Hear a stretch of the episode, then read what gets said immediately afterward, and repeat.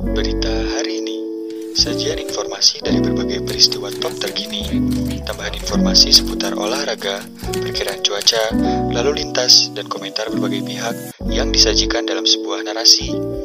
Yang bisa Anda dengarkan di mana pun dan kapan pun.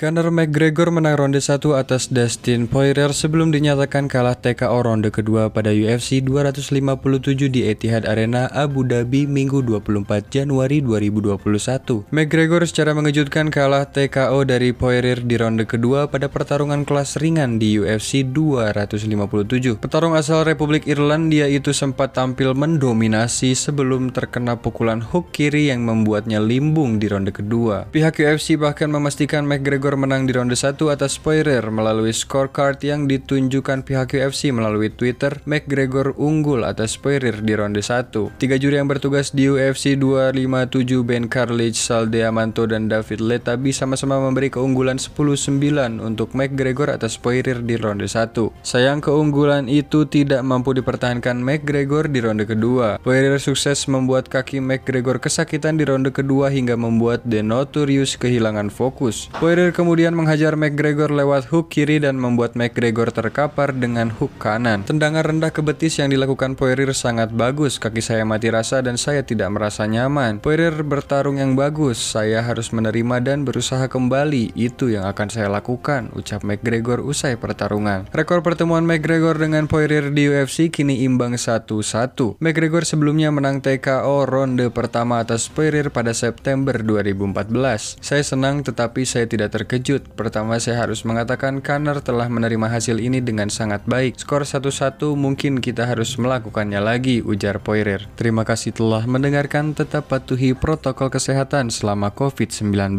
Saya Zaid pamit undur diri sampai jumpa di berita-berita berikutnya.